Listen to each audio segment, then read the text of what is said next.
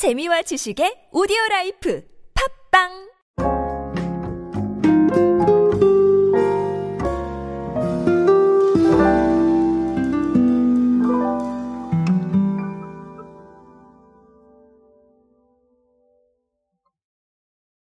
자, 제 클립을 오랫동안 들어오신 분들은 아시겠지만 저는 탄산음료 없이는 정말 못 사는 사람입니다. 그만큼 탄산음료를 좋아하는데요.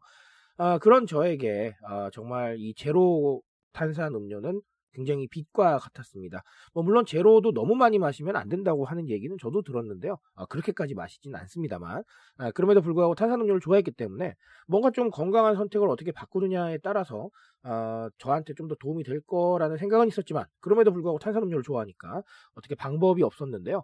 아, 그럼에도 불구하고 그렇죠. 지금 이 제로는 저에게 새로운 세상을 열어주고 있습니다. 자, 근데 이런 관심이 저만의 일은 아닌 것 같아요. 아, 특히나 동원 F&B가 굉장히 많이 관심을 보이고 있는데요. 오늘은 그 이야기를 준비했습니다. 오늘은 동원 F&B의 아, 투명 이온으로 함께 하도록 하시죠. 안녕하세요 여러분 노준영입니다. 디지털 마케팅에 도움되는 모든 트렌드 이야기들 제가 전해드리고 있습니다. 강연 및 마케팅 컨설팅 문의는 언제든 하단에 있는 이메일로 부탁드립니다. 자, 동원 F&B가 아이스티 제품 제로로 상당히 좀 좋은 반응을 얻었어요. 보성 홍차 아이스티 제로였죠. 자, 그런데 지금 한번 보니까요. 어, 거의 이 제로 칼로리 음료가 동원 FMB의 음료 부문 성장을 이끌고 있을 정도예요. 올해 9월까지 동원 FMB의 제로 칼로리 음료 매출액은 약 250억 원인데요. 지난해 같은 기간보다 한 3배 정도가 늘었다고 합니다. 아, 그쵸. 네. 관심을 가질 수밖에 없겠네요. 그렇죠? 자, 그러다 보니까 이번에 어, 이온 음료도 제로로 출시를 했습니다. 투명 이온이라는 제품을 출시를 했는데요. 어, 결론적으로는 제로 칼로리 음료 시장이 빠르게 성장하기도 하지만 동원 FMB도 여기에 출사표를 던져서 굉장히 괜찮은 것 같아요. 자, 그래서 조금만 더 통계를 한번 보면요. 보성 홍차 아이스티 제로는 제로 칼로리 열풍에 힘입어서 출시 1년 만에 누적 판매량 1,500만 병을 돌파를 했습니다. 올해 말까지, 아, 그러니까 12월 말까지 누적 판매량 3천만 개를 넘어설 것으로 어, 동원 FMB는 예측을 하고 있다고 합니다.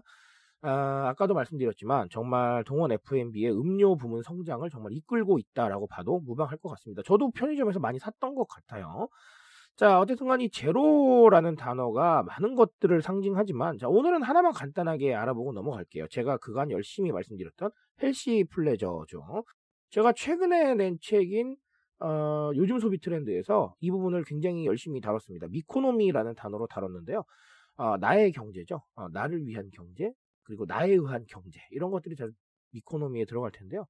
어떻게 보면 우리가 그간 소비를 해오면서 나에 대한 소비가 중요하지 않았던 건 아니에요. 근데 어, 늘 알고 있었지만 사실 수면 위로 부상하기가 어려웠습니다. 아무래도 시장의 선택지가 그만큼 많지 않았기 때문이죠.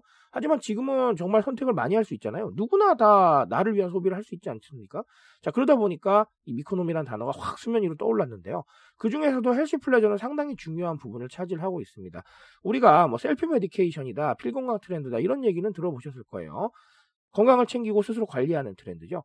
자 여기에 healthy pleasure까지 더하면 아주 설명하는 게 많아집니다. healthy pleasure라는 건 즐거운 관리입니다. 그래서 어, 결국은 관리를 오래 하기 위해서 나에게 금지된 것들을 대체 제품으로 바꾸는 것이죠. 만약 제가 어, 정말 저랑 어울리지 않게 다이어트를 하겠다 아, 이렇게 생각을 하게 되면 당연히 이 탄산음료는 못 먹을 겁니다. 자 그러니까 제로를 먹어야겠죠. 만약에 제가 정말 굳게 마음을 먹는다면 탄수화물도 끊을 겁니다. 그러면 두부면을 먹어야겠죠. 자 이렇게 대체제를 찾아가는 겁니다. 자, 근데 이 대체제를 찾아가는 게 건강에 대한 관리의 측면도 있겠지만 결국은 나를 위해서 하는 거잖아요, 이게. 근데 나를 위한 게 아니게 돼요. 왜냐하면 너무 괴롭거든요. 다 막아버리니까. 그러니까 그 괴로움도 줄이고 좀 더 오래 가져가기 위해서 어, 대체 제품들을 찾고 있는 겁니다.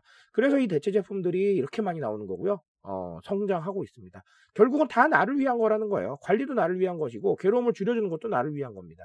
다 나를 위한 소비. 미코노미 안에 들어간다는 것이죠. 그래서 이 트렌드는 앞으로도 굉장히 좀 힘을 얻을 거고요.